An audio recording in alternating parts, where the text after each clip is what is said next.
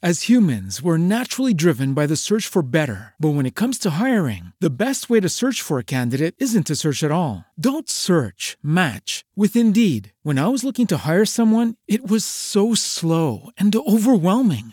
I wish I had used Indeed. If you need to hire, you need Indeed. Indeed is your matching and hiring platform with over 350 million global monthly visitors, according to Indeed data, and a matching engine that helps you find quality candidates fast. Ditch the busy work. Use Indeed for scheduling, screening, and messaging so you can connect with candidates faster. And Indeed doesn't just help you hire faster. 93% of employers agree Indeed delivers the highest quality matches compared to other job sites, according to a recent Indeed survey. And listeners of this show will get a $75 sponsored job credit to get your jobs more visibility at Indeed.com slash podcast. That's Indeed.com slash podcast. Terms and conditions apply. Welcome to an hour of our time. Today, we're going to continue our conversation from last week about audio recording, except it's going to be a little bit more holistic. We'll talk a bit about the changing of audio recording processes from analog to digital over the decades. We'll talk a little bit about the different ways that people are listening to music today. And we'll discuss some of our significant personal experiences with music. I'm Dave. And I'm Mark. And we're joined by our special guest, audio engineer and producer Jay Alton. Hey, hey, thanks for having me.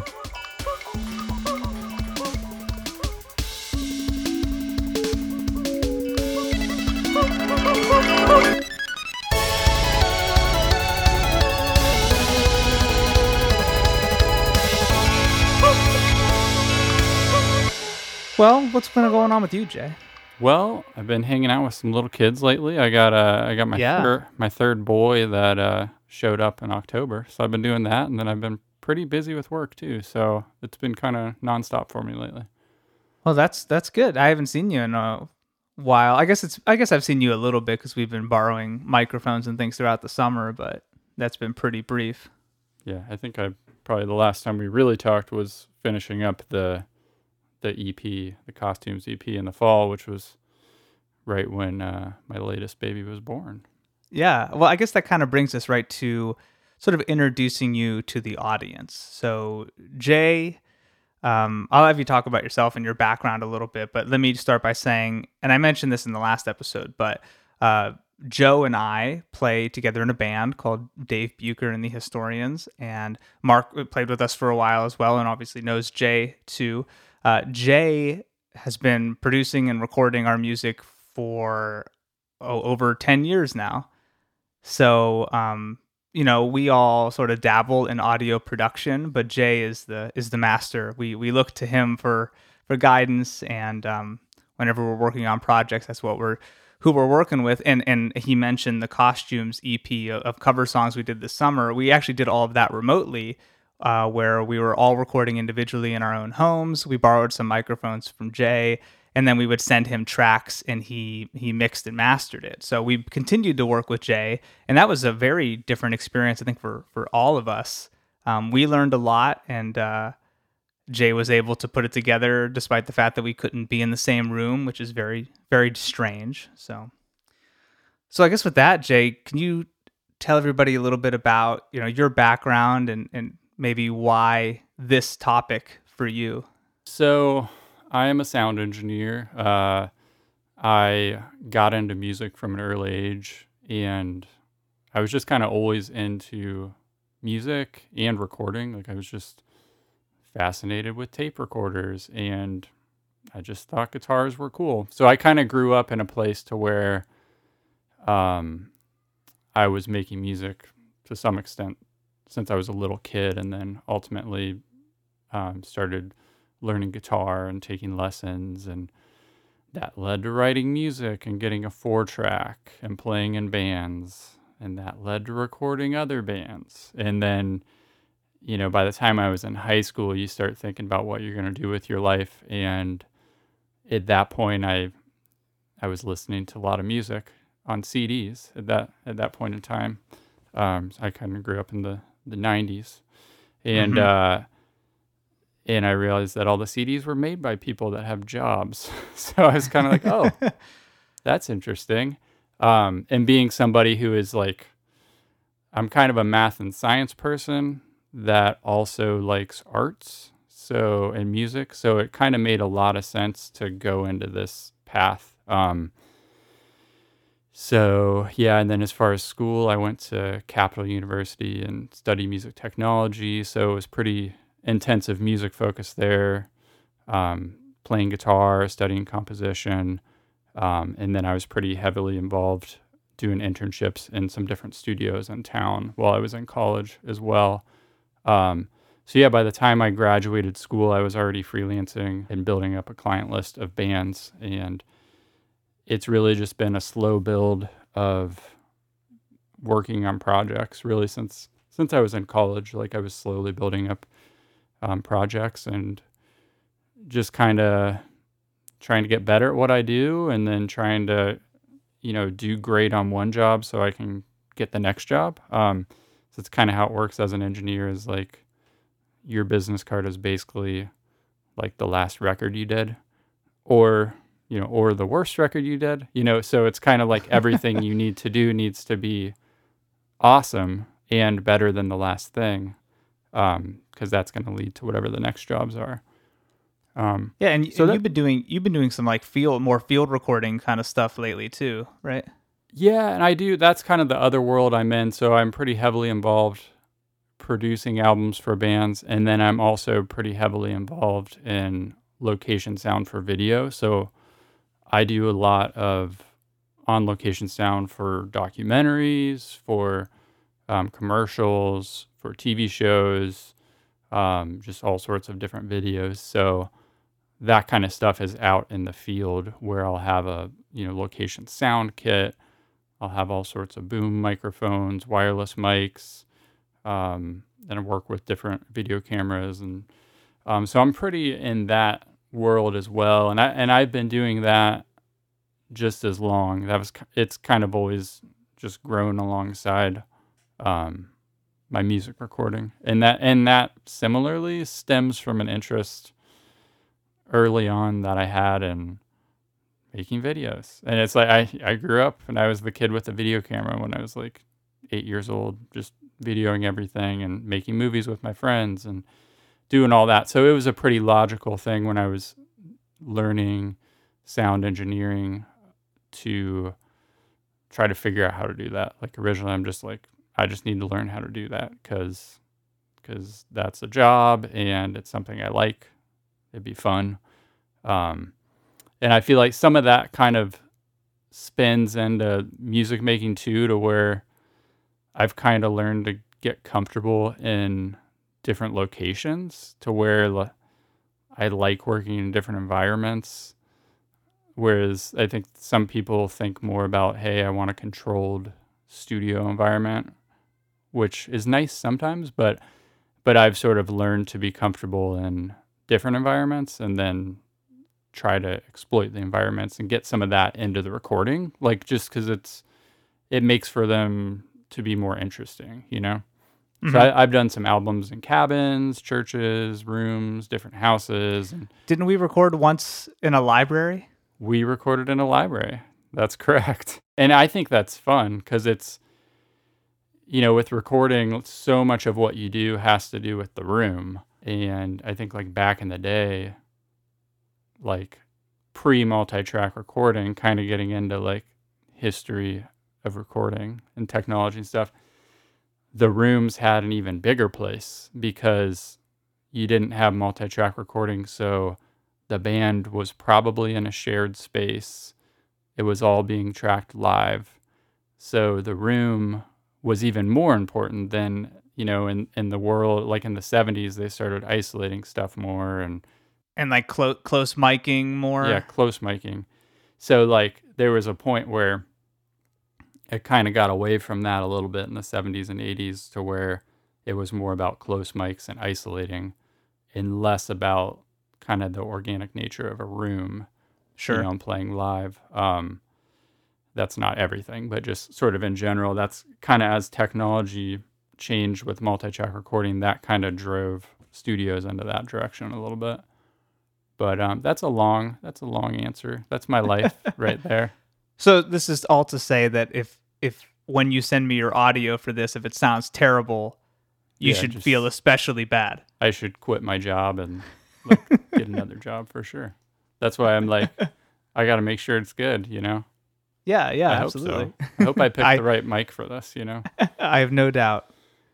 So, you know, last week we talked more, it was a bit more of our, our typical episode where it was a chronological history of audio recording, sort of up until, I don't know where we left off exactly, Mark, but we kind of got up to, Probably around the CDs. well, kind of, but we didn't talk a lot about stuff that was happening in the 70s, 80s. We kind of like left off the actual history maybe around the 40s when the LP became standard. We didn't get into like stereo versus mono or things like that. And I want us to keep in mind that people listening may not have a background in, in audio recording. So I guess with that, Jay, where where do you want to start? How do you want to go with this conversation? Because like you said in our emails, you know, maybe something more holistic. We definitely don't have to draw a straight line, I think, down this history anymore. I always find it interesting to think about like what drives some of these inventions and these innovations, which like you guys kind of got into a little bit, but it's thinking about inventions.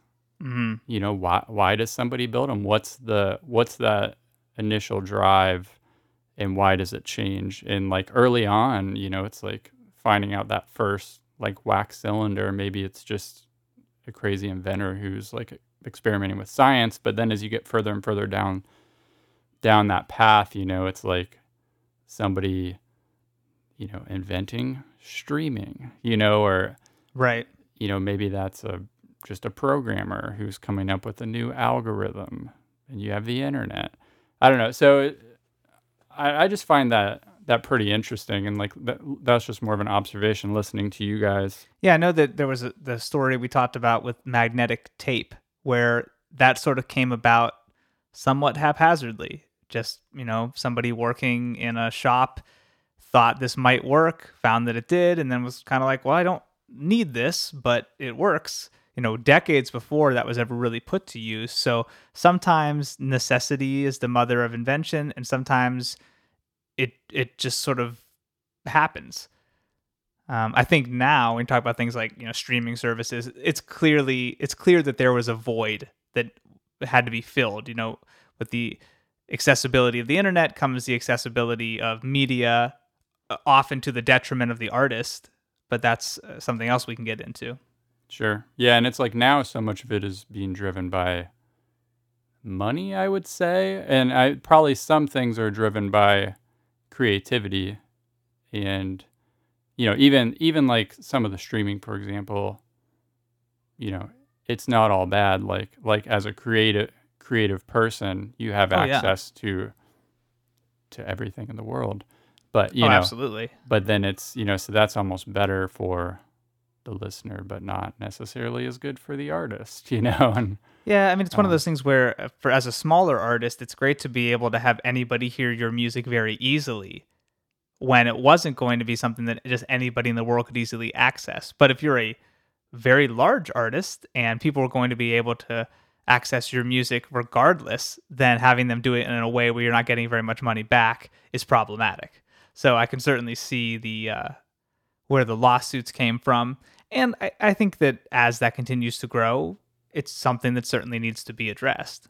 yeah you say the to to the detriment of the artist, but I could think of some examples where I guess they're kind of right place, right time, but like people on TikTok become huge all of a sudden because they have such exposure Well, for their music or something. yeah, like I mean, that, I but- think that's the exception. By and large, the payment, and I can tell you, by I can show you, you know, pay stubs.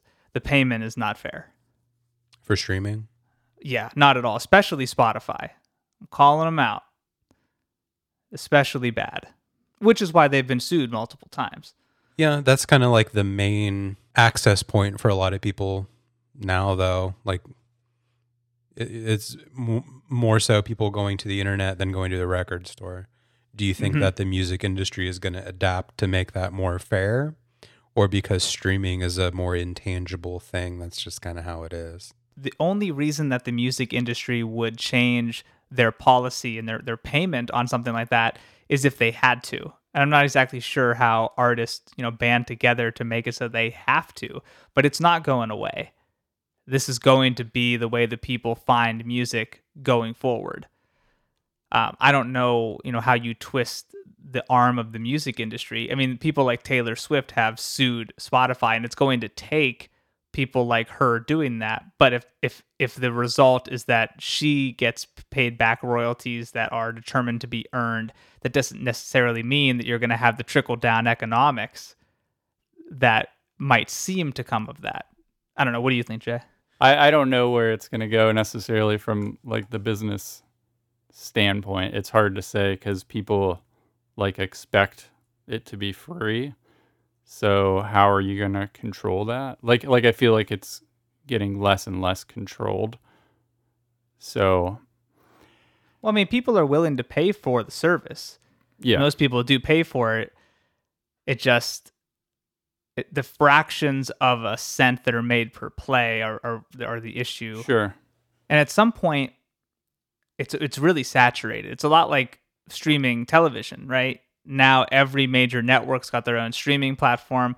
That bubble is going to burst at some point because you can't afford to have each one. At least with music, it's everybody sort of on everything. So you can subscribe to one and you have that access to everything. Mhm. But I guess with with that comes the fact that the money is then a lot more thin. It's spread a lot more thinly across things. Whereas, you know, if you're Food Network and you have your streaming service and a bunch of people are buying just that, then your pot of money is only going to the shows on your streaming service. Do you know what I'm saying? it's just kind of spread out. There are fewer mouths to feed, Right. and this was a perfect analogy given the Food Network. But Yes, you know what I'm saying? exactly. Yes. I know. If you're driving straight into Flavor Town, Yeah. that's you know Oh yeah. So I guess so that's kind of streaming.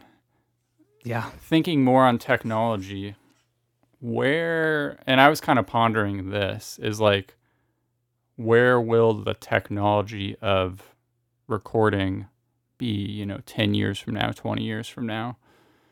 Um Well, well, can I back you up a step before we even go there? sure. Because I think that the average listener probably doesn't really understand what you do. Yeah. So, like, with modern technology, what does the day in the life of Jay Alden look like? You know, what what what what tools are you using, digital versus analog? Because I think until the, the listener understands where we stand, might be tough to talk about where we're going. Sure. Technology wise, if I'm recording a band, I'm going and sorry, use- not to interrupt you again, but maybe we should we should start from you know like the Beatles. Like how have things changed over the decades? If we can kind of do that quickly, because even understanding where you are now, if you've never used a microphone before, I guess I'm I'm trying to find a baseline, but it's really difficult. Well, sure. And yeah, I mean, I guess if we're kind of breaking some of that down of what a recording engineer does and from a music aspect, it kind of gets into some of what the technology mediums are of what what you guys talked about last week of working on tape machines, working on vinyl, digital recording. Um, so I mean, where we are now, we're at a place to to where we're doing lots and lots of stuff digital. Um, but not everything is digital. So, I mean, I use a combination of analog equipment, which ultimately will get put onto the computer in a digital format. But, you know, for instance, in Sonic Lounge, where where we recorded um, with Dave and the Historians for uh, It Moves in the Dark, we are recording on an analog Neve board. And so you're running through like a whole big chain of analog equipment. And then you run through, you know, some analog compressors and um, some analog EQs, and you get all sorts of good analog flavor. And all of that then ultimately will get converted to digital and then I use a program called Pro Tools, which is a digital audio workstation, and that's where all these files go and they get organized, and you can work with them. Um, and comparatively, I mean, going back to the Beatles, um, Like I'm a big Beatles fan, and they were kind of at a cool point in technology to where a lot of things changed during their records. So they're sort of a yeah, good, and and they happen to have. I mean, Geoff Emerick, who had the power because he's working with the Beatles to do a lot of unorthodox things, which, from my understanding now, things that would have gotten him fired had he not been working with the biggest band in the world. Oh yeah, and that's I mean he was like an 18-year-old kid just starting out there and basically he was willing to break the rules, so that's why they liked him and then wound up using him. Um, so yeah, he's got there's a really good autobiography he wrote where he has lots of cool stories of working with the band. It's called Here, There, and Everywhere. We talked about it a little bit last week. If you haven't read that book, it is fantastic. Yeah, it's awesome. But I mean, there was like at that time, we're talking the 60s, you know, during Revolver, um, the engineers wore lab coats and ties. And it was a very just scientific thing. And you put the microphones in a certain spot every time, and that was it. And that was how you recorded. Um, and they'd be using at that point they're using analog gears they're using ribbon mics they're using tube mics they're using a tube console and they're recording onto a tape machine and then ultimately it's getting pressed onto vinyl um, And Revolver's what, 66? probably yeah i'm so not it's yeah. that's like right on the line, like right after the switch from mono to stereo happened. Because I think like Pet Sounds was one of the last big albums to be recorded in mono, so they were also right on that. Like now we're able to do things in stereo. Yeah, and at that point they didn't care about stereo. Like like all the the Beatles albums, the stereo mixes were a complete afterthought. Like so, which is why there's mono mixes out for the Beatles. Like they did the whole remastered and mono thing, and those are those are the mixes they spend all the time on is the mono mixes. And then real quick they just said, hey, let's just pan things out for the stereo. So And is that because the switch from mono to stereo it took a while for it to be something anybody cared about because people really couldn't have that experience on a personal level because the equipment they had like at home for example? I mean, that's my guess. I mean, almost like if you think about it as like surround sound and like, you know, probably like 15 years ago, people were mixing some music for surround sound, but like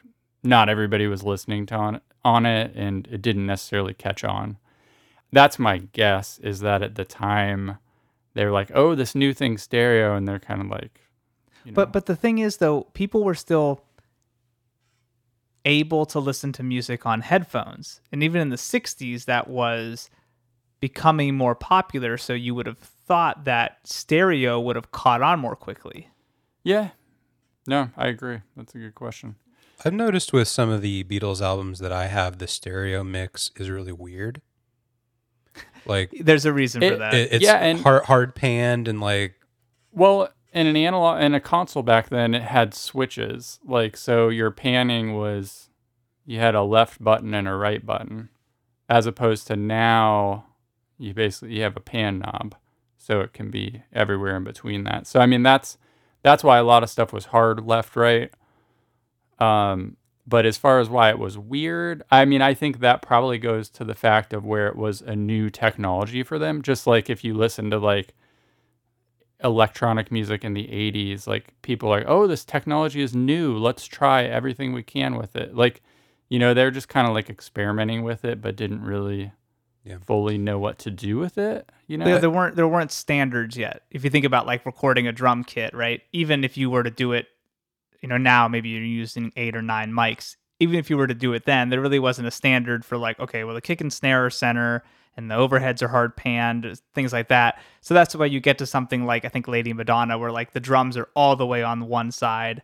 I think just because it was like you said, Jay, it's new, we're experimenting with it. We haven't yet quite figured out what is best and because we have the ability why not go as far we can, as we can with it Sure. Yeah, and and the other thing to think about just as far as what they were working with was you know, they're pretty much working with like four tracks for most of that stuff. So think what multi-track recording is is it gives you the ability to record you know, different instruments or different tracks separately and then further manipulate them at a later time separately. So like now you have a computer with infinite tracks. And I can have a guitar on a fader and I can solo the guitar. I can change the sound. If I don't want the guitar anymore, I can mute it. You can do all these sorts of things. And what the Beatles were doing, most of their stuff is four tracks. So part of what they were doing creatively was they had to make decisions like a lot faster and much more intentionally than people do now because they had to smash everything onto onto four tracks. And then they would do something called ping ponging which they would take you could take four you know four tracks and then submix them down to another track to open up other tracks on your console. So they did a lot of that. So if you listen to sergeant pepper's um, that was done Sergeant Pepper was done all on four tracks, even though there's like full orchestra and all sorts of crazy stuff. So they did that by recording things and then ping ponging the tracks over to one track, and they would commit them, and then they'd record more things, and then they'd ping pong them over to a track. But ultimately, you just have these four faders that exist on that, which is just crazy to think about. Yeah. And, and, so for comparison, now when you're working digitally in Pro Tools and you kind of have an infinite number of faders, when you do one of our songs, on average, how many tracks are we talking about? Probably 25? Probably more than that. I mean, it it depends. But yeah, I mean, it it could be anywhere from like a rock band like 24 tracks minimum, but you know, you could have like 60 tracks or something and where I mean where it starts to get crazy is when you start adding in layers and it's like, oh, if we add more background vocals, oh, we're gonna add strings, oh, we're right. gonna add these keyboards, oh, we got to do doubles. Like, if you get really layered with it, you can quickly add a ton of tracks. Um, but I mean, sort of the takeaway of thinking about how records were made, I think gets into that concept of decision making of like you basically when you're making a record you have a million decisions to make. Every tiny little micro decision adds up.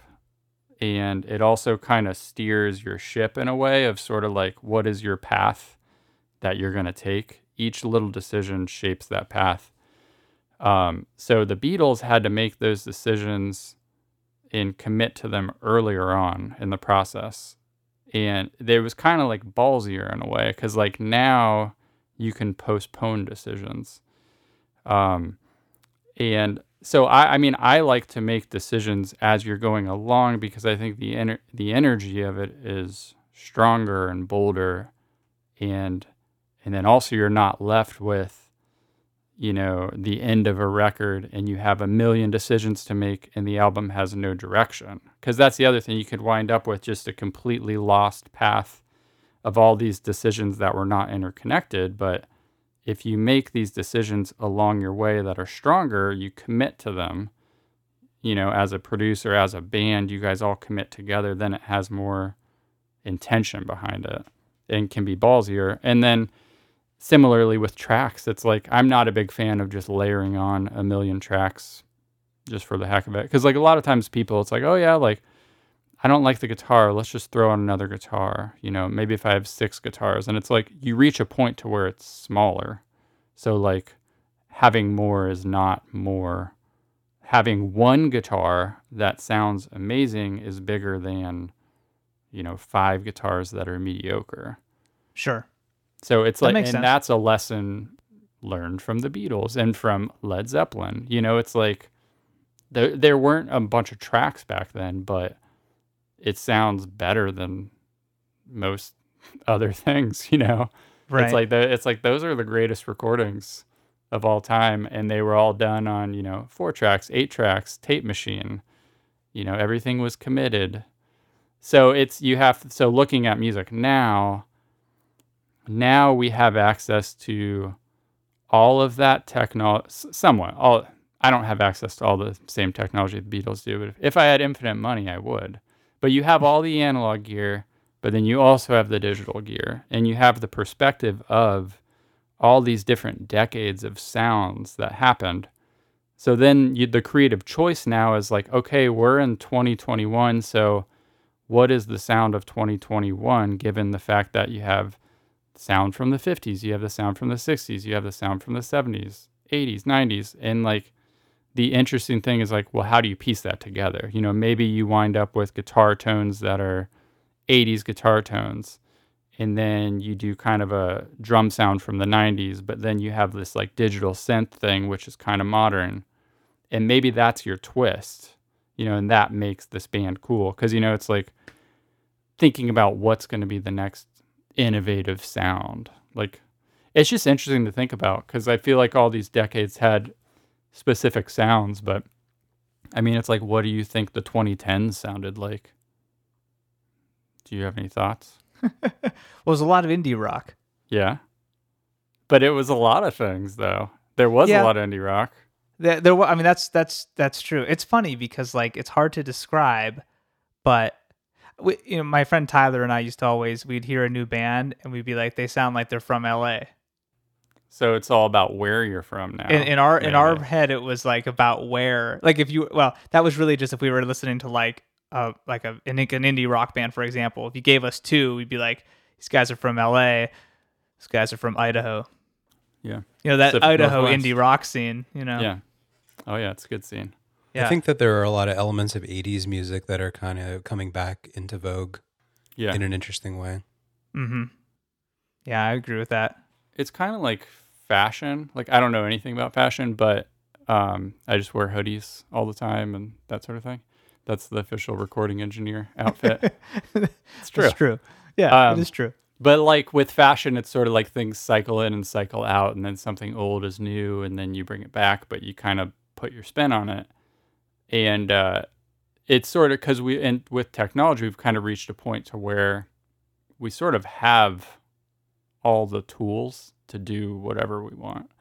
so it's like whereas like early on we didn't have all the technology, so technology was pushing the boundaries of what the sound was. Well, that's what I was just thinking when Mark you said that sounds from the 80s are kind of coming back into vogue. I wonder if it's because like younger generations are becoming exposed to them and wanting to revive that or because making those sounds was pretty tough in the 80s but now is remarkably easy with technology and so if there's some gravitation towards you know, I hate to say the lowest hanging fruit, but you know what I mean? Like it's much easier to program a drum machine or use the synthesizer in a digital format now. So I wonder if that's part of it. Maybe I would agree with that. Something that I was thinking about before we started this episode was from a technology sort of aspect, the amount of free programs and digital resources and like interfaces becoming fairly cheap makes recording and producing music a lot more accessible to a wider variety of people. And, mm-hmm. and whether or not that creates more unique ideas, I don't really know. I think a lot of music, like any art, is kind of like uh, ripping things off in varying degrees and trying to like twist it to your own style or whatever. But right. I think that that part of it is really cool that anybody who has the drive can figure out a way to do it. Like the interface that I have it was like 200 bucks or something.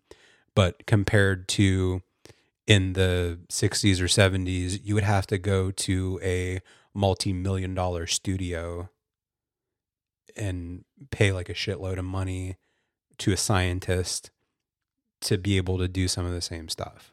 I mean, that's Oh, kind yeah. of the argument of like, is the age of the record label over? Because anymore, you don't need to have that to produce your own music of high quality, thanks to the technology. Yeah.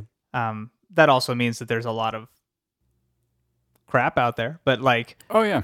but at the yeah, but at the same time, like, you know, do you you you don't have to follow the same formula that artists have had to follow for decades because you can produce and release and promote your own music via the internet very easily now. Yeah. talking about talking about young people rediscovering music i've seen some stuff online with very young people talking about this cool new band they found called fleetwood mac Yeah. I it saw comes around, man. people getting into older stuff and thinking that it's new I saw a screen capture on Instagram and it was like somebody had said, "Hey, I got a new record player." And it was a picture of the record player and then they had Dark Side of the Moon, right? And the first comment was, "Is that Imagine Dragons?" Yeah.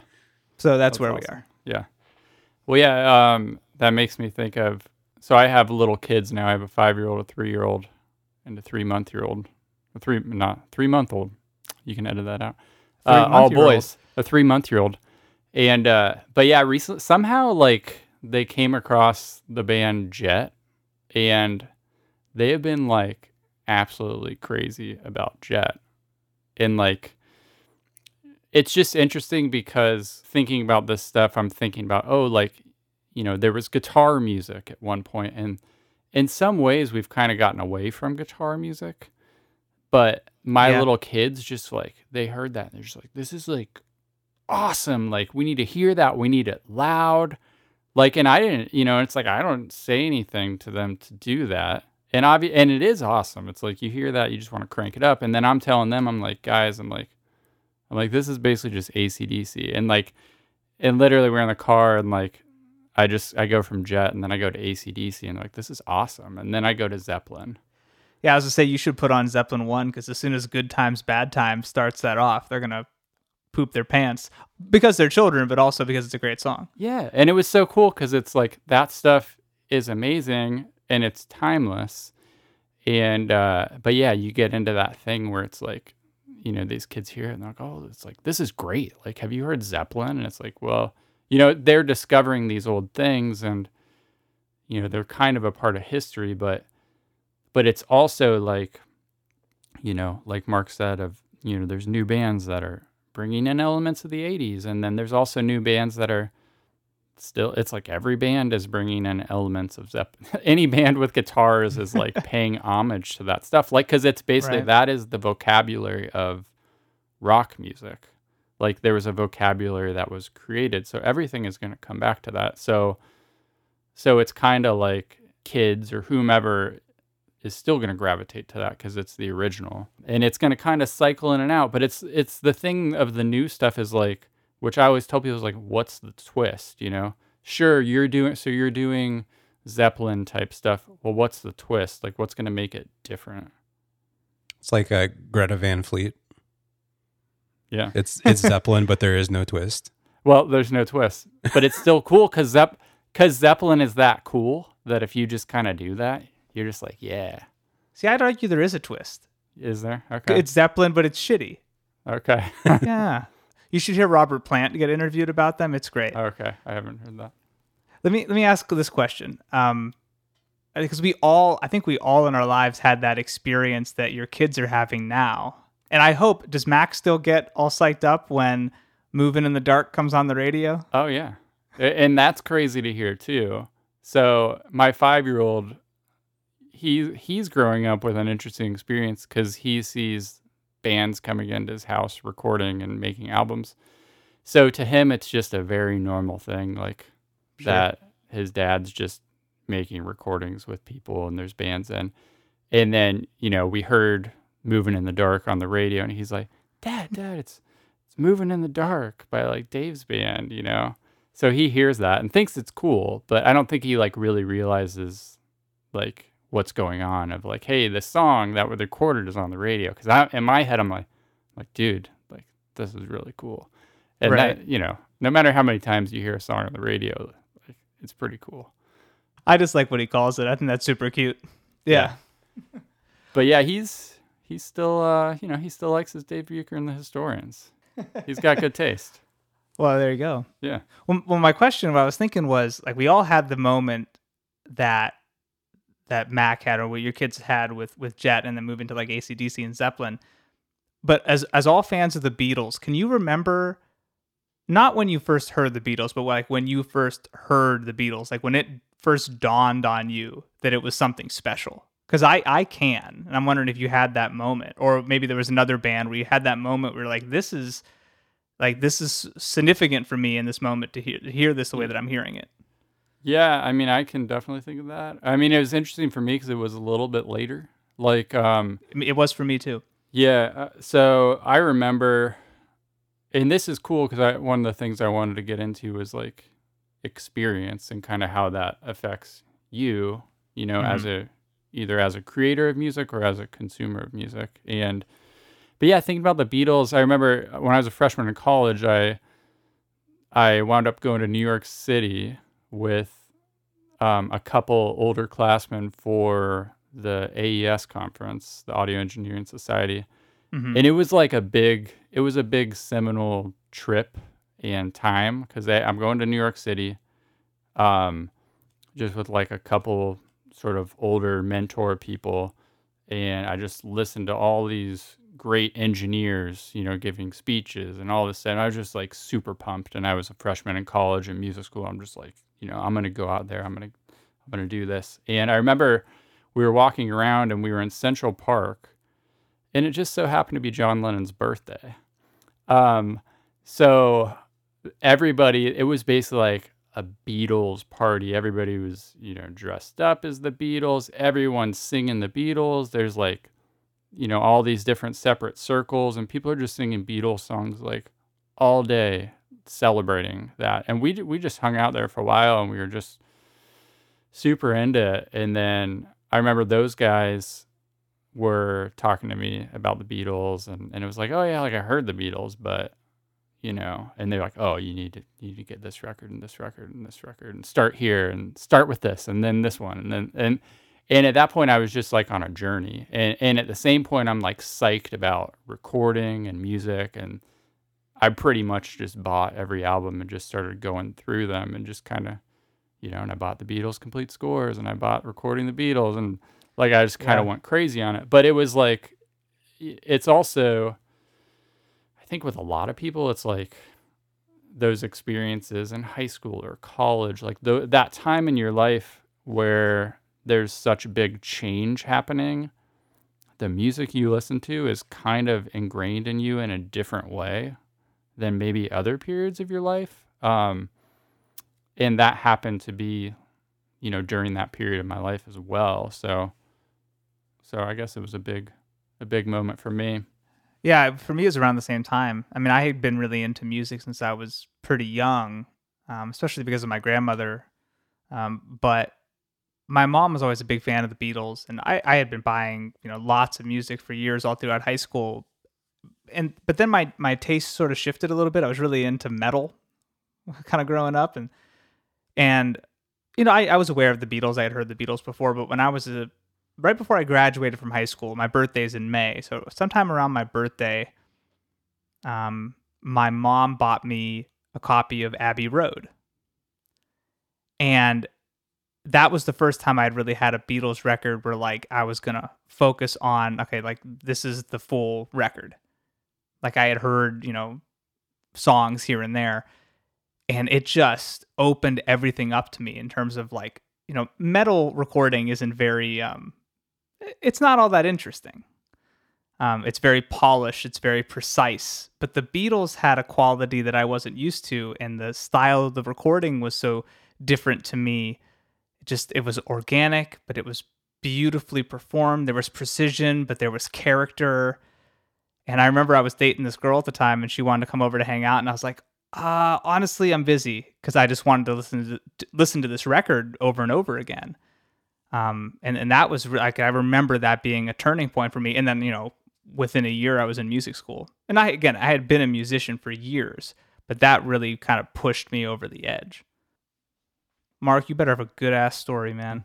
do you know who the beatles are have you heard this band The Beatles.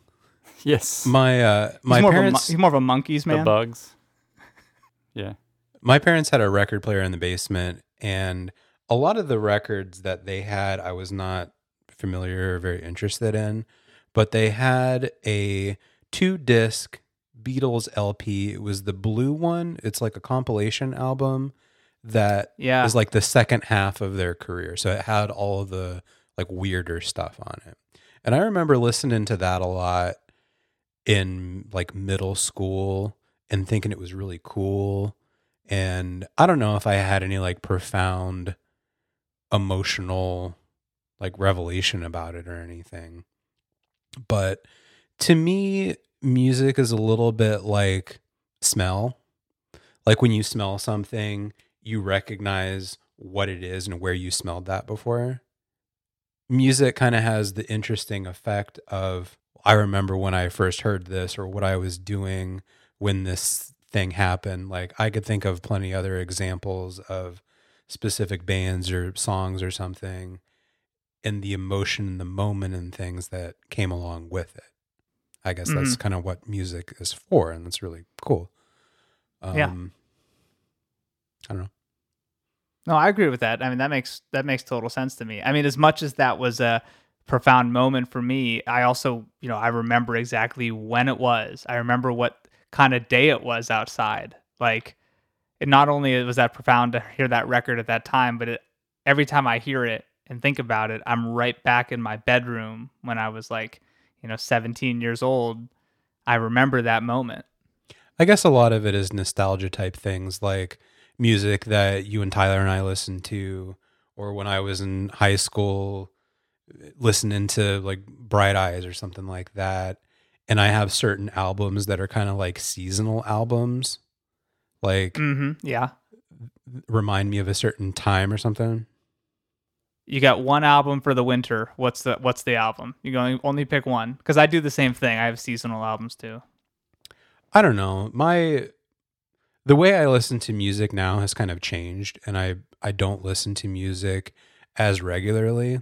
A lot of the albums that I am I am thinking of were CDs that I had in my car and were kind of forced to to listen to over and over again. Like uh Because we're the ba- old. Band of Horses Cease to Begin is Yeah. like a very fall album for me for some reason. Yeah. Yeah, for me, uh Give Up, Postal Service is always very winter. That's a summer album for me.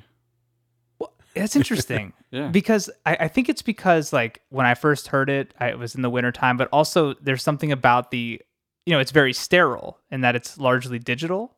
There's something about that. Like I'm, I'm more likely to listen to very digital music in the winter and more organic music in the summer. Can you think of what was your first experience or memory with music that you can remember? I, I can. Um, my parents had a record player until the needle broke and then decided like, well, this whole thing's dead now and never used it again. And that's a true story. But my, my dad had some records and I loved as a little kid, Kenny Loggins and he had the Top Gun soundtrack. So I would get up early in the morning, like 6 a.m., and I'd wake him up because I wanted to listen to Danger Zone. So he would take me downstairs and he'd put that record on for me so I could hear it. And I would do this all the time. And that's the earliest memory I have. That's probably seven, Seven years old. Maybe. Yeah. Yeah. Nice. I remember when I was a kid, I had a like a tape player radio thing that had the microphone that you plug into it. And I had a tape of like lullabies or little kids music or something, but I would listen to it trying to go to sleep. I don't exactly remember what songs were on it, but that's probably my first memory that I could think of. What about you, Jay? My first big one was I was way into the Ninja Turtles. Um, Oh, nice. Just okay. in general. But they also had a whole album and tour called Coming Out of Their Shells. And uh, I was way into that. And we had a cassette tape of like all the songs. And uh, like me and my brother and sister and my neighbors would literally dress up as the Ninja Turtles and like put on concerts and have like a karaoke machine. And we had like toy guitars and all that. And that, and I actually, that was the very first concert I ever went to. I was probably four or five years old, and they played at the Clippers Stadium, like the old the old Clippers. the old one. Yeah. And uh, my dad, he took me and my brother there, maybe my neighbor too. Um, but that was like, I feel like that had a lot of impact because like at that point you like kind of think the turtles are real. Um, I remember thinking they played elect- the electric guitar. I was like, I was in love with it then. Like I didn't play or anything, but I just thought it sounded so cool. And it was like cheesy, late '80s, you know, electric guitar, but it just sounded awesome. And Yeah. It was like hair metal stuff, kind of, pretty right? much, yeah. I, yeah, I mean, it was basically pop hair metal, is what Yeah. all that music was. It's amazing they were able to play that well with just the three kind of bulky fingers. Yeah, you know, with enough know? practice, I mean, and the right instruments. So it's it's funny how profound those things can be when you're when you're that you know that young. I mean, my other memory I have is being really little, and my grandmother had a piano, and I would just sit next to her and she would play different things for me. And I still remember that. You know, that's because my first concert was much later because I saw the Kiss farewell tour when I was probably like 13. It's Kiss and Ted Nugent. That's a good first concert. It actually was. I, the thing about it was that Skid Row was the opener, but my uncle said Sebastian Bach's not with them anymore, so we're not going to watch it. And I didn't know what that meant. so we ate nachos instead. Okay. that works. Um, but yeah, I mean, it was a, I mean, musically, uh, you know, it was what it was, but as a show, it, was pretty good. I also grew up with piano in the house, and my mom played a little bit. So hearing her play was pretty cool. And then relatives' house, there was always a piano around. Like, and I remember holidays going up to like my grandpa's house in Connecticut, and they had a big grand piano and they had a record player and um, just I remember people sitting around the piano and playing holiday music and having holiday records on and, and uh, that's definitely an early memory as well which which is pretty cool and like you know as a parent I've you know I bought that piano last year and that was kind of Right. one thing I'm like I got these kids I was like I need I need a piano sitting around the house that they can just bang their fingers on like Mm-hmm. and I've got the studio here, but it's some of this stuff is like fragile. You know, it's like it's like, do I want him playing on my vintage Wurlitzer? Like, maybe. Although, although, like every time I came over last couple years, Mac wants to play something on the Wurlitzer. he would. so I mean, yeah. Kids yeah. like Wurlitzers. I mean, and that's Yeah. that's fair. Um, so you know, and they and they like the guitars too. But like the piano, it's like it's like they can't break the piano. It's pretty big. They can't knock it over. So no, but it's been it's been cool. So they occasionally walk up there and noodle around and that sort of thing. Um, so yeah, we'll see what how that shapes their future. nice. Yeah, it'll be interesting to see what happens with this next generation. Um, so obviously, there's some big things going on in the world. But it's like I feel like we grew up in a time where it was it was like the follow your dreams generation to some extent.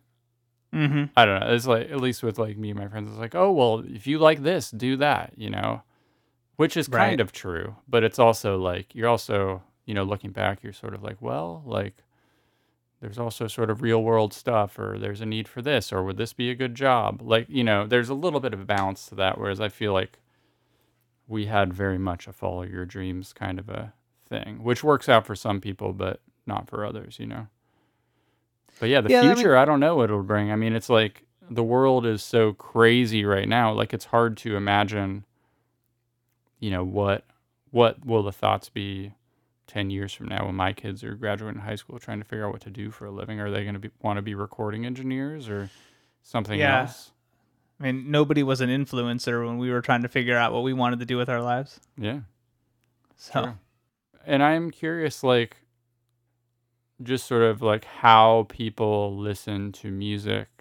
Like, how will that change? Because I mean, one thing I've just sort of a general observation is thinking about how people used to listen to music versus now, and just it is much more passive and it's much more sporadic and just kind of all over the place to where your thing with Abbey Road of like, I have this record and I'm sitting down and I'm listening to it. And even like I grew up, there were still cassette tapes. You had a cassette tape. You Yep. listen to it when it's done. You listen to it again.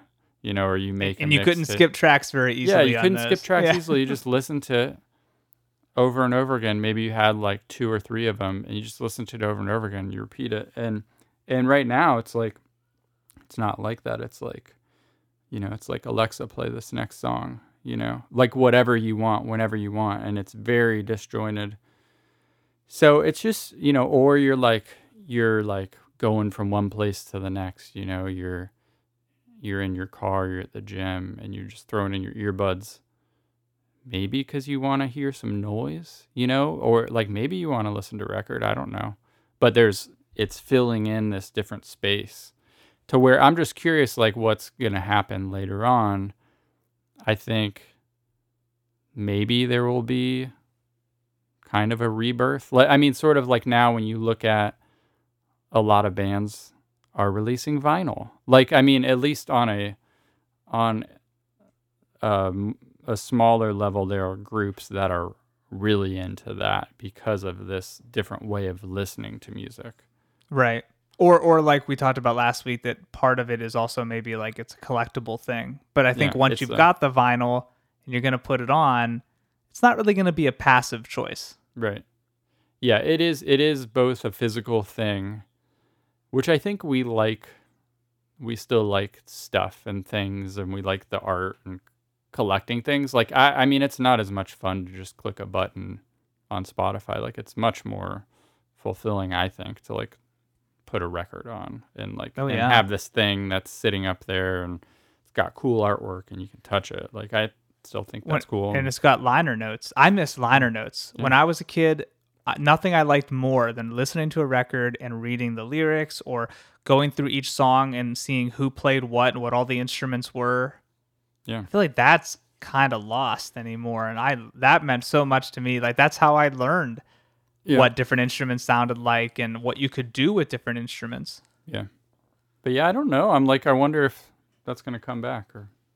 I think the new Mike? thing is like um, through streaming services, curated playlists.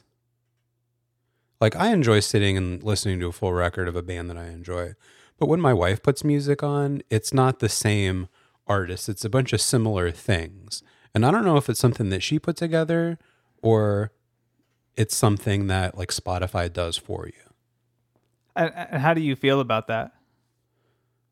Um, I sort of like it. I think it's interesting to listen to a variety of similar things that that you like. It exposes you to different bands, and then you can go back and listen to their albums.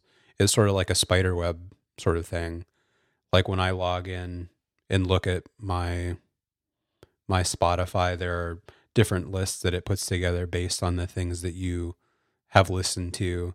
So, like I've been listening to shoegaze type music, and there's a whole list on there, and it's like, okay, I like this band, I like this band, I like this band, I don't really like this one, and then I can discover more things from that. So it's Mhm. cool. It's also a very different way of listening to music. Sure. Well, it's kind of like listening to your favorite radio station, right? Yeah, but it's a with a good DJ, sort of like, oh Yeah. yeah, Yeah, yeah. this it- yes. DJ will they'll put on some good bands that'll yeah way of See, I- checking out new bands and stuff. Well, I struggle with that because I, I have a hard time with music out of context. Like I remember being in high school and the you know the age of burning CDs and stealing things off of Napster. Not to, to date ourselves a little bit here, but like if somebody gave me something and it was the wrong track order, it, to me it was like sacrilege. oh, I How would dare you? I would download stuff from LimeWire and try to download full albums individually by track and then Mhm. meticulously rename them and put them together. Yeah, I I can remember. appreciate that because I mean the track order to me is really important, which is it makes it hard for me to listen to things out of context. But I mean, I think I probably have a slightly different perspective about that because like I've had situations where track listing was very specific for me, very important for me that I'm I am projecting that on other things. So A certain way you get used to it. You know, like if it's a record you really like, you're just you're just used to it, and you know what song comes next. And yes, yes. um, but yeah, it's like good records though have a good song order and it flows well, and that's part of what makes them cool. Yeah, I mean, I, I know that you and I, Jay, have had many a, conversation about track order, and it has never once been arbitrary. Yeah. Well, Nor yeah, have we ever always- fully agreed. I don't think.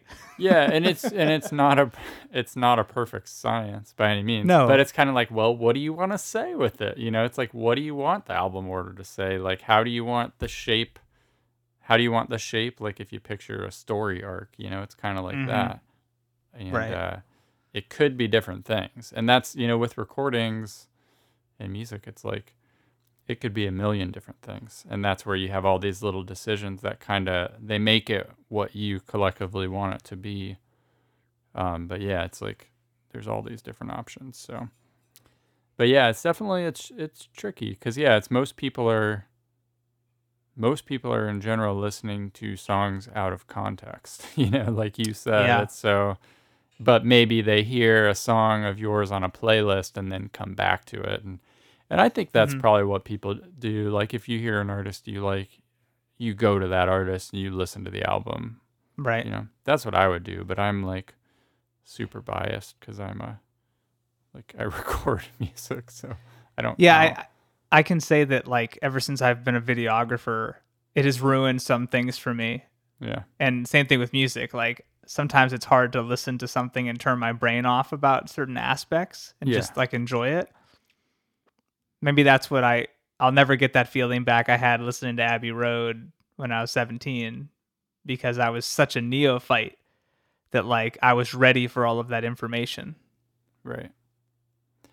But yeah, you know, that's kind of it's like what you try to get. And like I guess as somebody who writes music or who makes music, it's like you want to recreate that feeling that Mhm. that you had. So Right. when you're thinking about writing new music, it's like, well, how do you recreate that feeling for somebody else?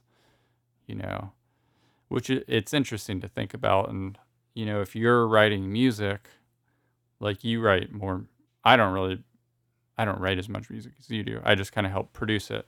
But um, Mm. you know, it's like if you're writing music, well, who are you writing music for? And then what are their experiences? And it's like, how do you tie into their experience of how they know music and then like tap into that emotion? Like, that's one way to think about trying to get music to resonate with people. You know, and- that's sort of, there's different ways to write music. You know, part of it, you could just write what you want to write. Maybe people like it, maybe they don't. But you could also think about, hey, who is listening to my music and what experiences do they have with music? And can I write it in a way that resonates with them based on their experience? Sure. Um, which is interesting to think about it that way. I think maybe the listener can understand now why why we've worked with Jay for so long because this is not um this this is not unique to this podcast. I know you you think about music on a very high level and we always have kind of conversations like this which is great because talking this stuff out with you when I'm going through the process really helps me a lot and pushes me in different directions. So uh, I'm glad that other people are getting to you know experience that. I'm happy to have the conversation. Yeah. Yeah, and I think it's also interesting to think about like what you said with hearing Abbey Road for the first time. Like if I'm listening to your songs and making a record, my moment, like one of the most important moments is if you send me a demo and I'm hearing it for the first time. Because that's the one moment to where I've never heard this thing before. It's a clean slate. I can kind of wipe my brain and be like, hey, this song is just appearing out of thin air. And just kind of how does it affect me on just a basic level? Which usually I tr- like if I'm doing that, I try to listen to it just as I'm just here, I'm blank, and then I hear a fresh song out of the blue. I'm not analyzing the tones of it or the chords or the melody because like i can be very analytical about music Sure. but there's kind of this magical moment and it's like that with anything like the first time you hear a song that's sort of like that's like the test you know maybe on your spotify playlist or whatever you get to a new song and it's like does it resonate with you or does it not? Because like sometimes it does you hear a new song you're like whoa like i've never Sometimes heard this it hits before. This is amazing. And it like Yeah. so it's like, what is it that does that? And then if you send me a demo and I hear it for the first time, I'm kind of hearing just the raw elements, but you know, does that blow me away? Or or is it good, but it it's like it needs another little secret sauce ingredient that it's missing, you know, and that's that's kind of the catch too with as a producer, you're sort of like you're sort of like, "Oh, okay, this song is great, but like it's missing, you know, a little acid, it's missing a little salt.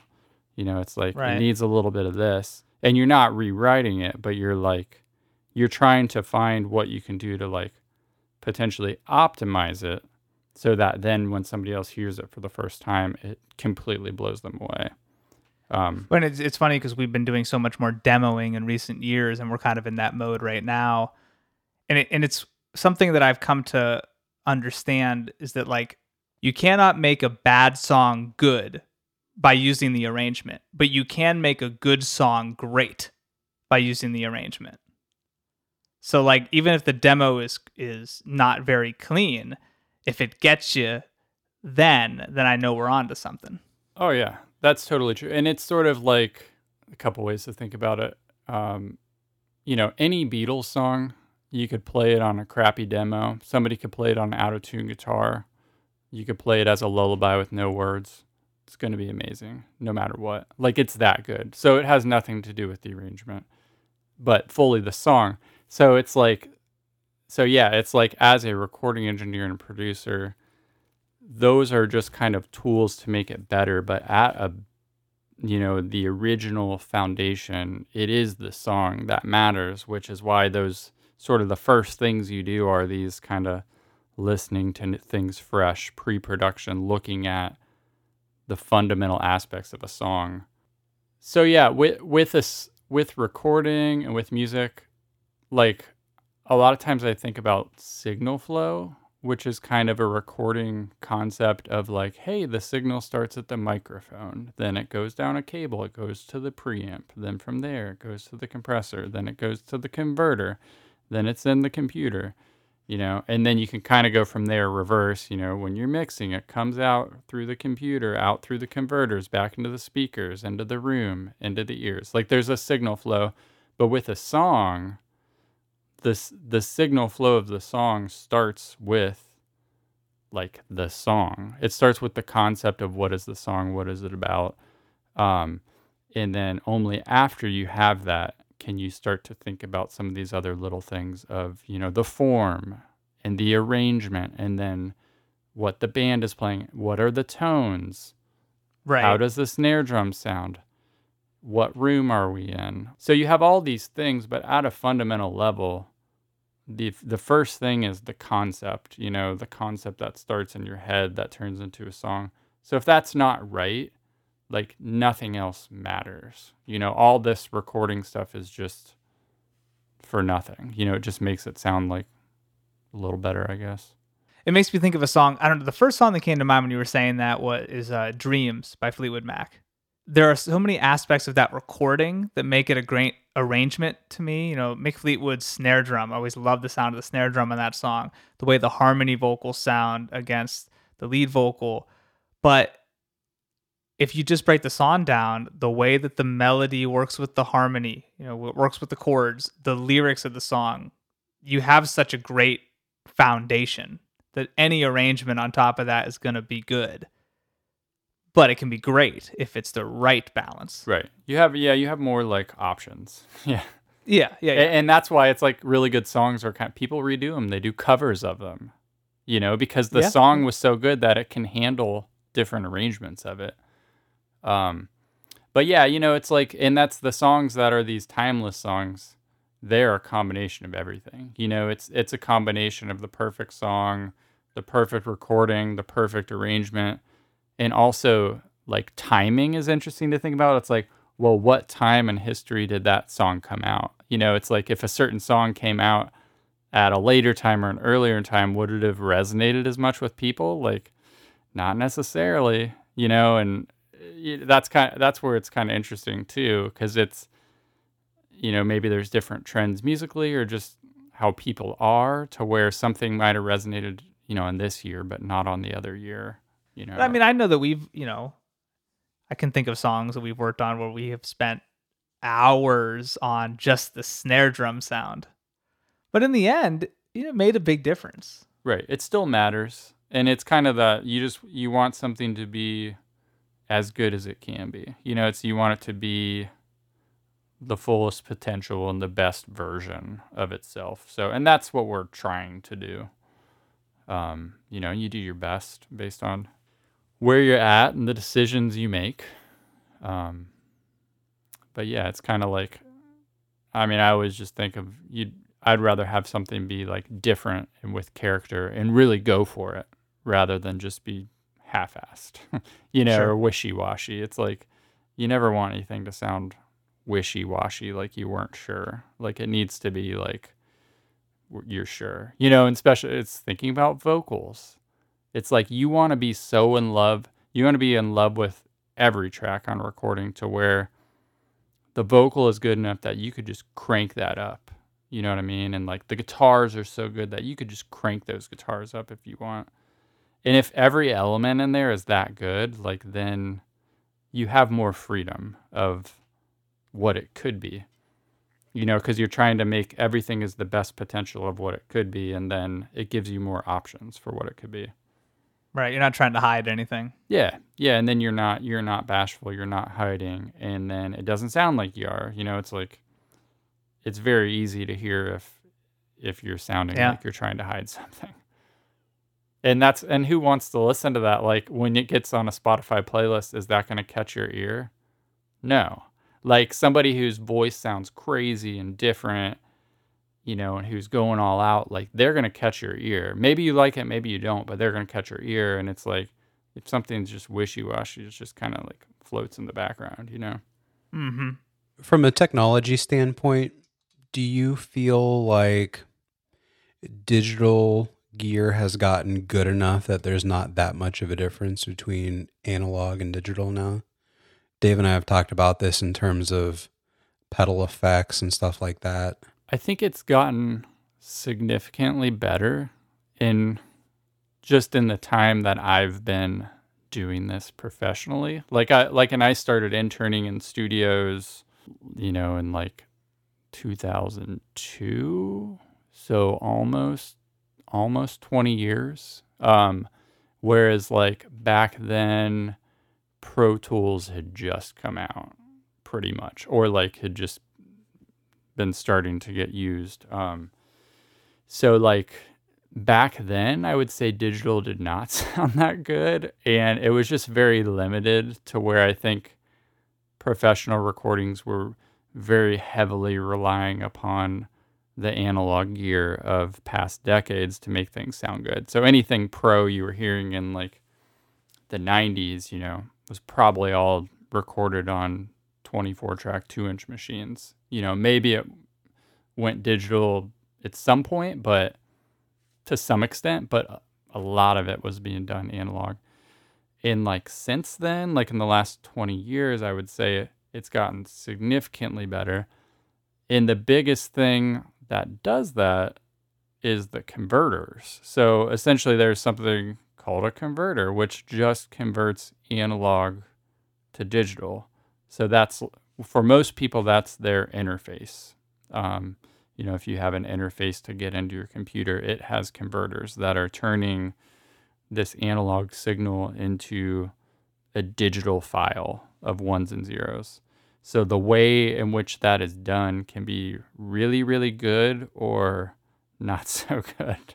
And that can be part of the secret sauce of if you have everything else, if everything else is great and you have all this, you know, you have the perfect band and the analog gear and the great room and nice microphones, but like that's at the end of the chain. You know, if that's not right, then it's it's never going to sound like quite as good. And when people talk about like, "Oh, digital's never as good as analog, like analog's smooth." And it's like, "Well, you know, it kind of depends like and and really it depends on converters a lot of the time sort of that smooth factor, I would say.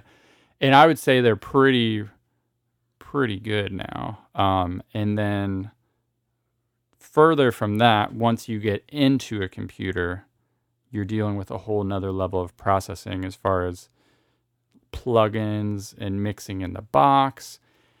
And I think that can still improve. I feel like it's gotten really good to where all the emulations and the plugins and the the samplers and the different types of reverbs, those are all a lot better. Are they as good as the real thing? It's, you know, there's still probably something magical about the real thing when it comes to, you know, a Fairchild compressor versus a plugin. But they're pretty good now to where I feel like you can use them on 90% of things and be totally happy with them. You know Without a mean? lot of experience, the layperson couldn't tell the difference. Yeah, th- that's the layperson couldn't tell the difference.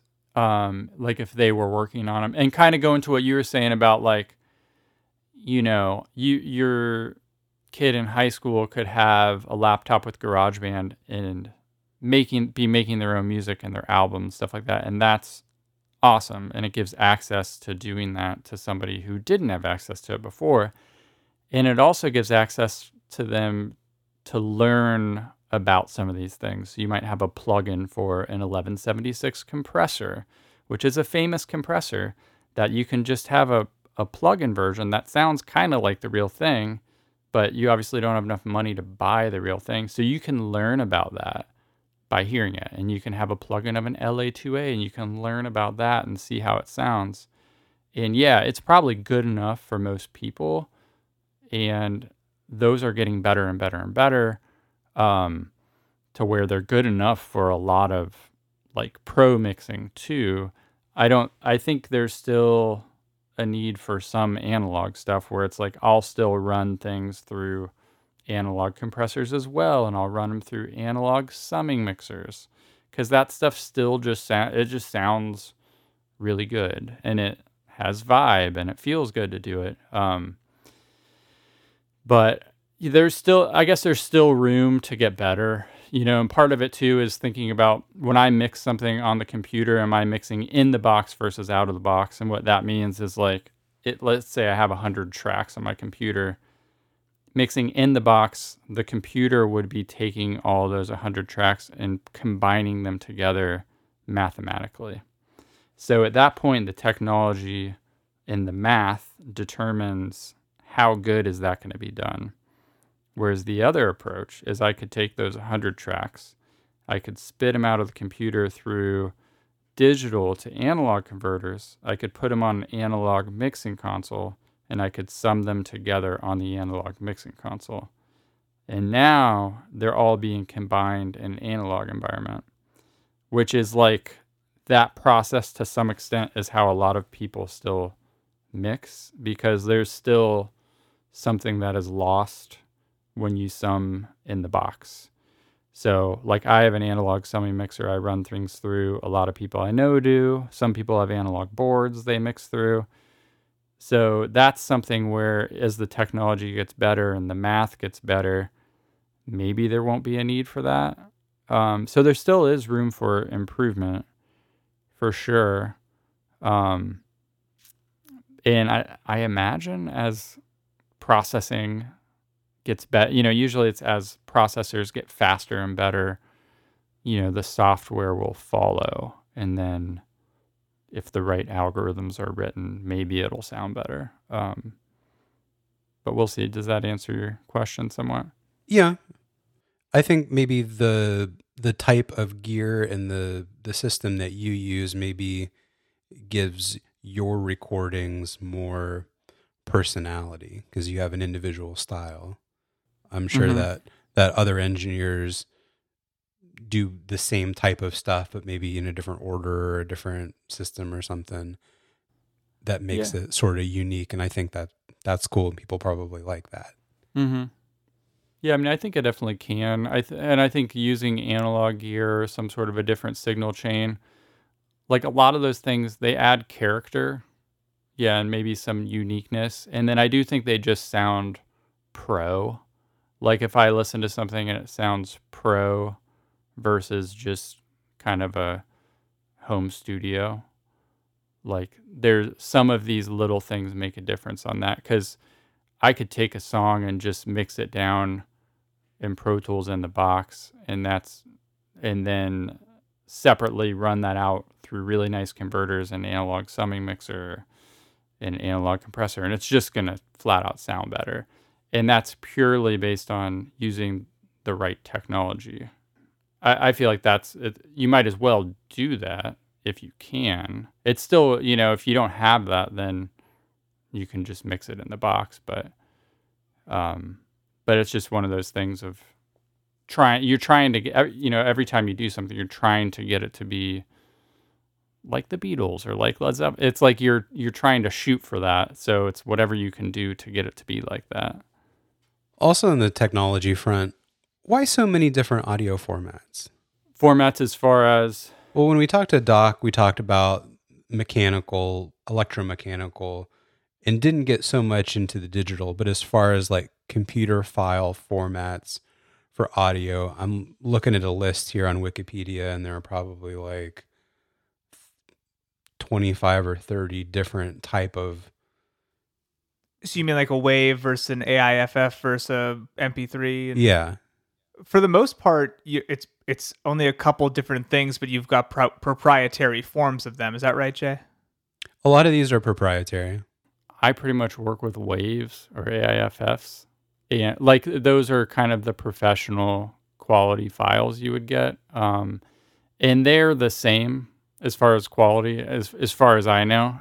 You know, if I go work in Pro Tools, I might be working with waves, but if Dave gives me an AIFF, assuming it's the same bit depth and sample rate, it will be the same quality and it'll work in my session totally fine. So those are like uncompressed, high quality digital audio files. So a lot of the other ones that are on there, I'm guessing, are more of compressed files, like an MP3. An MP3 is basically a compressed file to where it's a smaller file size, but it doesn't sound as good. It's, I mean, it's essentially like, you know, with a an analogy to a picture where it's more pixelated. Like there's just there's not as much information there, so because of that, it's more all the information is smeared, you know, and it's there's less detail. Um, and that's you know when you're streaming too, you're getting a version like that where it's more of a compressed file that is smeared and there's not as much detail as you would get on a wave file. Um, but yeah, and thinking about you know the concept of I guess just to, I don't know if you talked about bit depth and sample rate and all that stuff. Um, No, we didn't really get into that. No. yeah, but you know a CD is typically, or I guess always, 40, 44.1 kilohertz, which is I think you guys started talking about about digital audio, and that was kind of the standard for CDs, and then it's 16 bit, which is bit depth. So it's like the freak the sampling rate has to do with the frequency spectrum of the sound that can be captured. And that's where I think Doc was talking about the Nyquist theorem, where that gets into. Um, and that's kind of part of the reason they picked 44.1 kilohertz is because, according to the Nyquist theorem, I think it's basically half that amount is the highest frequency you can hear. So the highest frequency you could hear on a 44.1 kilohertz audio file would be 22.5 kilohertz, which is like the highest, I think on average, like the highest frequency you can hear is, I don't know, I wanted to say 20 kilohertz, but I don't think anybody could really hear that high. But um, yeah, I don't know. But yeah, so it's like we can't hear any higher than that. But so they have all these higher sampling rates too of like you can do 88.2 or 96K or 190, 192, which you kind of get into these areas to where they're higher sampling rates, but really they allow you to capture frequencies that are higher than what you can actually hear, if that makes sense. So why would they exist? They exist. I mean, it's kind of like if you think about like why do you have 8K cameras?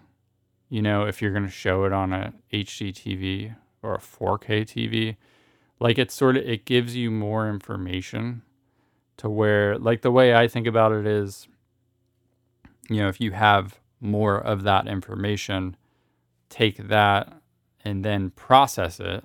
When you do your whole all of your processing, you're doing it with more information. So even if ultimately it goes to, you know, a CD that's 16 bit 44.1, you're doing the whole combining, you know, with more information. But um, yeah, and bit depth is basically getting into your dynamic range of like how big of a range of dynamics, you know, what's the loudest sound to the quietest sound that you can record. Um, so usually, I mean, we'll record at 24 bit, sometimes can do 32 bit now um, which just gives you a wider dynamic range of what you can record. So if I record a file that's really quiet, if it's only on 16 bit and then I crank the level up, I'm going to have some digital noise down at the bottom of the dynamic range. Whereas if I recorded at a higher bit depth, I can manage to turn that up a bit without getting digital noise at the bottom. That's kind of a basic explanation of that. So you wouldn't reach for 32 in every situation. I don't, and sometimes you can like I guess 32 is confusing because you could like set your session to 32, but if your converters aren't actually doing it at 32, you're like, you're not really recording it at 32, if that makes sense. So, but you could be mixing and processing at 32 if you want. So, I mean, I don't, most of my stuff, I'm not doing it that because it's, it's one of those things of the cost of extra CPU power. Like, is it worth it? for what you're doing and not necessarily because it's less it's less important with the things that I'm doing. If I were doing classical recording all the time, I would probably be more likely to do that because there's more dynamic range. Whereas if I record rock vocals or rock guitars, like there's a lot less dynamic range. Like 24 bits of dynamic range is, is a lot, you know. It's plenty. Yeah. Yeah. Well, and this kind of maybe brings us to where we can kind of the last thing we can touch on, which is your original question, Jay, talking about you know where are we going, what's going to be the future of of recording audio. And, you know, it took us a while, but I think we've we've kind of now laid a foundation for the listener to sort of understand what we're talking about. So, where do you think it's going? I mean, ten years from now, twenty years from now, how do you think things are going to change?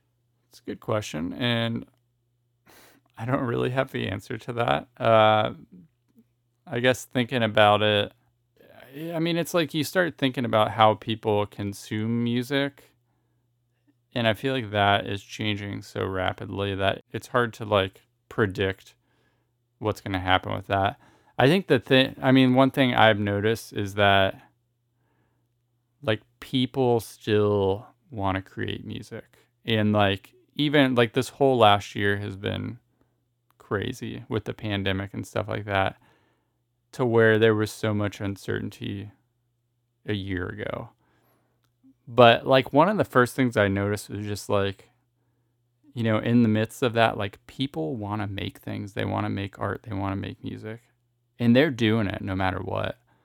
So, from the creation side, I don't think, you know, I, I mean, music is just going to it's just going to keep happening. Like it's so fundamental in how like people are and you know as a listener what people need and what they want to hear and as a creator what people want to do. So i think that's going to continue and it's still going to be important. So the things that are going to change in the future are more so like how are we going to consume it? Um and like i think the streaming thing to some extent is not really going to go away. Like that's just when you think about TV, it's got that whole path of how TV has happened, and it's like you buy your channel or you buy your Netflix or Hulu or whatever, and it's more of this streamlined, like direct buy thing, and you know maybe there'll be more of that with music, but it's you know it's definitely I think it's going to continue people listening on their phones and on their computers and and that kind of thing, and um, you know maybe there's going to be your resurgence of the analog domain, but I think it's like that's the people who buy the records are still going to be like a minority of them. You know, it's like the mainstream sure. person does not care to like go out and buy a record player. Um, right. And I mean, the sort of the weird, the weird thing too is just this concept of quality of like, you know, with with all this technology stuff, we are striving for higher quality recorders and higher quality tape recorders, and then higher quality cassettes and then higher quality CDs and then we're pushing the boundaries of digital and then iPods, MP3s, streaming. And it's kind of gotten just crappier and crappier and crappier from a quality standpoint. So we right. have access to more, but the quality is less. So I do wonder if at some point the quality will go up again, um, which maybe that will be pushed by something like you know, like Beats by Dre. Like I'm thinking about, you know, it's like Jay Z, like th- isn't he doing like Tidal and Tidal's like higher quality? So Right. Joe has a Tidal account and he's able to listen to like I think it's like hi-fi no. streaming. hi-fi, yeah, hi-fi masters he's able to listen to. So um, if that catches on, then yeah, potentially. and then higher you know and it's like you know thinking about high higher quality headphones too it's like maybe that's something where that becomes a thing and then it's like the wireless earbuds that are like super hi-fi so then because i have these hi-fi earbuds i need the super hi-fi streaming you know so like maybe there's a place for that eventually but yeah, I mean, I, I I think it's know. interesting because like the the typical earbud doesn't sound very good, and I think so many people started using those that there probably wasn't a lot of drive for higher quality audio output because that's the format to which it's hitting through which it's hitting your ears. yeah I think there's definitely an audiophile segment out there, but it's still the minority. Yeah. That's true, but but there is middle ground because, like you said, Jay, there's you know Bose is starting to put out some nicer like wireless earbuds. There are other brands putting out earbuds that are of you know very good fidelity, and that might kind of up the game once the stylish component matches with the fidelity. You know, those things start to merge. your average person, I think, is getting more into the passive listening from being pulled so many ways from just so many. There's so much stimuli, like constantly, you know. Right. So that's pulling your attention away, and I, it's like I don't think that's gonna change, you know. Um, but but it is just it's just so fundamental. The you know everybody just loves music. Um, it's just a very fundamental thing. I mean, another just sort of interesting thought, you know, where music is going, and just kind of look ta- talking about this year and how it's been different.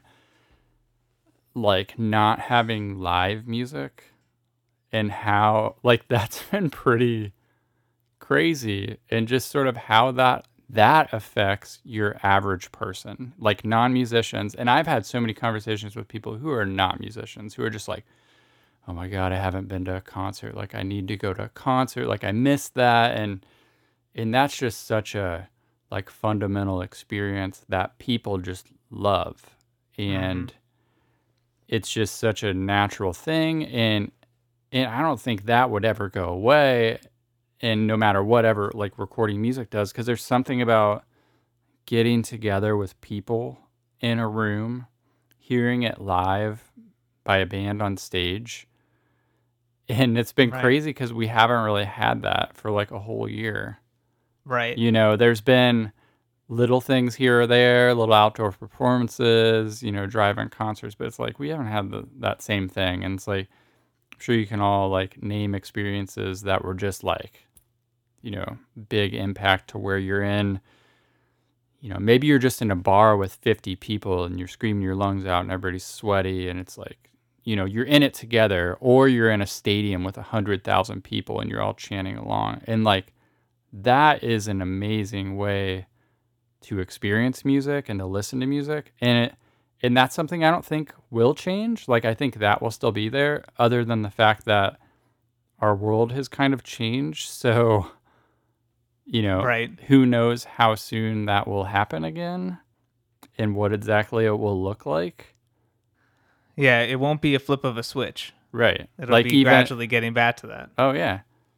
But that's I mean that I feel like that when I think about music and stuff cuz it's like this last year you know recording hasn't been that much different people are recording they're putting out records but it's like you know going to a concert with people that's totally different but that's such a big part of how we experience music and like experiencing it with a group of people. Like that's not us in headphones in our room by ourselves, but in a room with other people also experiencing it. There's something like extra special about that.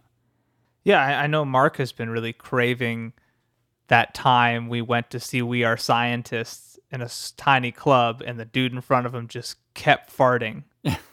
That was uh, Rogue Wave. That was Rogue Wave. well, you remember the right aspect. Yeah. Sounds like an I mean, he incredible just- moment. he was just pumping him right at Mark. We had to move to the back of the room to get away from this guy. Nice. Sounds like fun. but yeah, but yeah, I mean, I I'm I'm with you. Like the having not seen a show, having having not played for a live audience in a year is crazy. Yeah. We've done a lot of these like streaming sets. There's no interaction. There's no feedback. yeah. You know what I mean? It- it- and it's it's so different, and it's it's it's very bizarre. Yeah, for sure. Yeah, so hopefully that'll hopefully that'll come back to some extent cuz I think we all would like that cuz we like we like hanging out with other people, you know. It's a fun right? thing. Yeah. Well, we're getting there. It's Yeah. just gonna it's gonna take time. Yeah. And on that note, uh, we want to end by saying that if you are a musician who is looking for an audio engineer for a project, uh, we definitely highly recommend Jay. And you can find more information about him at altonaudio.com. It's A L T O N. And if you'd like to hear the albums of Dave Buker and the Historians that Jay has worked on, you can find our music through Spotify, Apple Music, or pretty much anywhere music is streamed, or at davebukerhistorians.com. That's B U K E R. Thank you for listening to an hour of our time. If you like what you heard, we encourage you to explore our catalog of over 100 episodes and rate and review on your platform of choice. And if you have any comments or episode topic suggestions, contact us at an hour of our time podcast at gmail.com. As humans, we're naturally driven by the search for better. But when it comes to hiring, the best way to search for a candidate isn't to search at all. Don't search, match with Indeed. When I was looking to hire someone, it was so slow and overwhelming. I wish I had used Indeed. If you need to hire, you need Indeed. Indeed is your matching and hiring platform with over 350 million global monthly visitors, according to Indeed data, and a matching engine that helps you find quality candidates fast. Ditch the busy work. Use Indeed for scheduling, screening, and messaging so you can connect with candidates faster. And Indeed doesn't just help you hire faster. 93% of employers agree Indeed delivers the highest quality matches compared to other job sites, according to a recent Indeed survey. And listeners of this show will get a $75 sponsored job credit to get your jobs more visibility at Indeed.com slash podcast. That's Indeed.com slash podcast. Terms and conditions apply.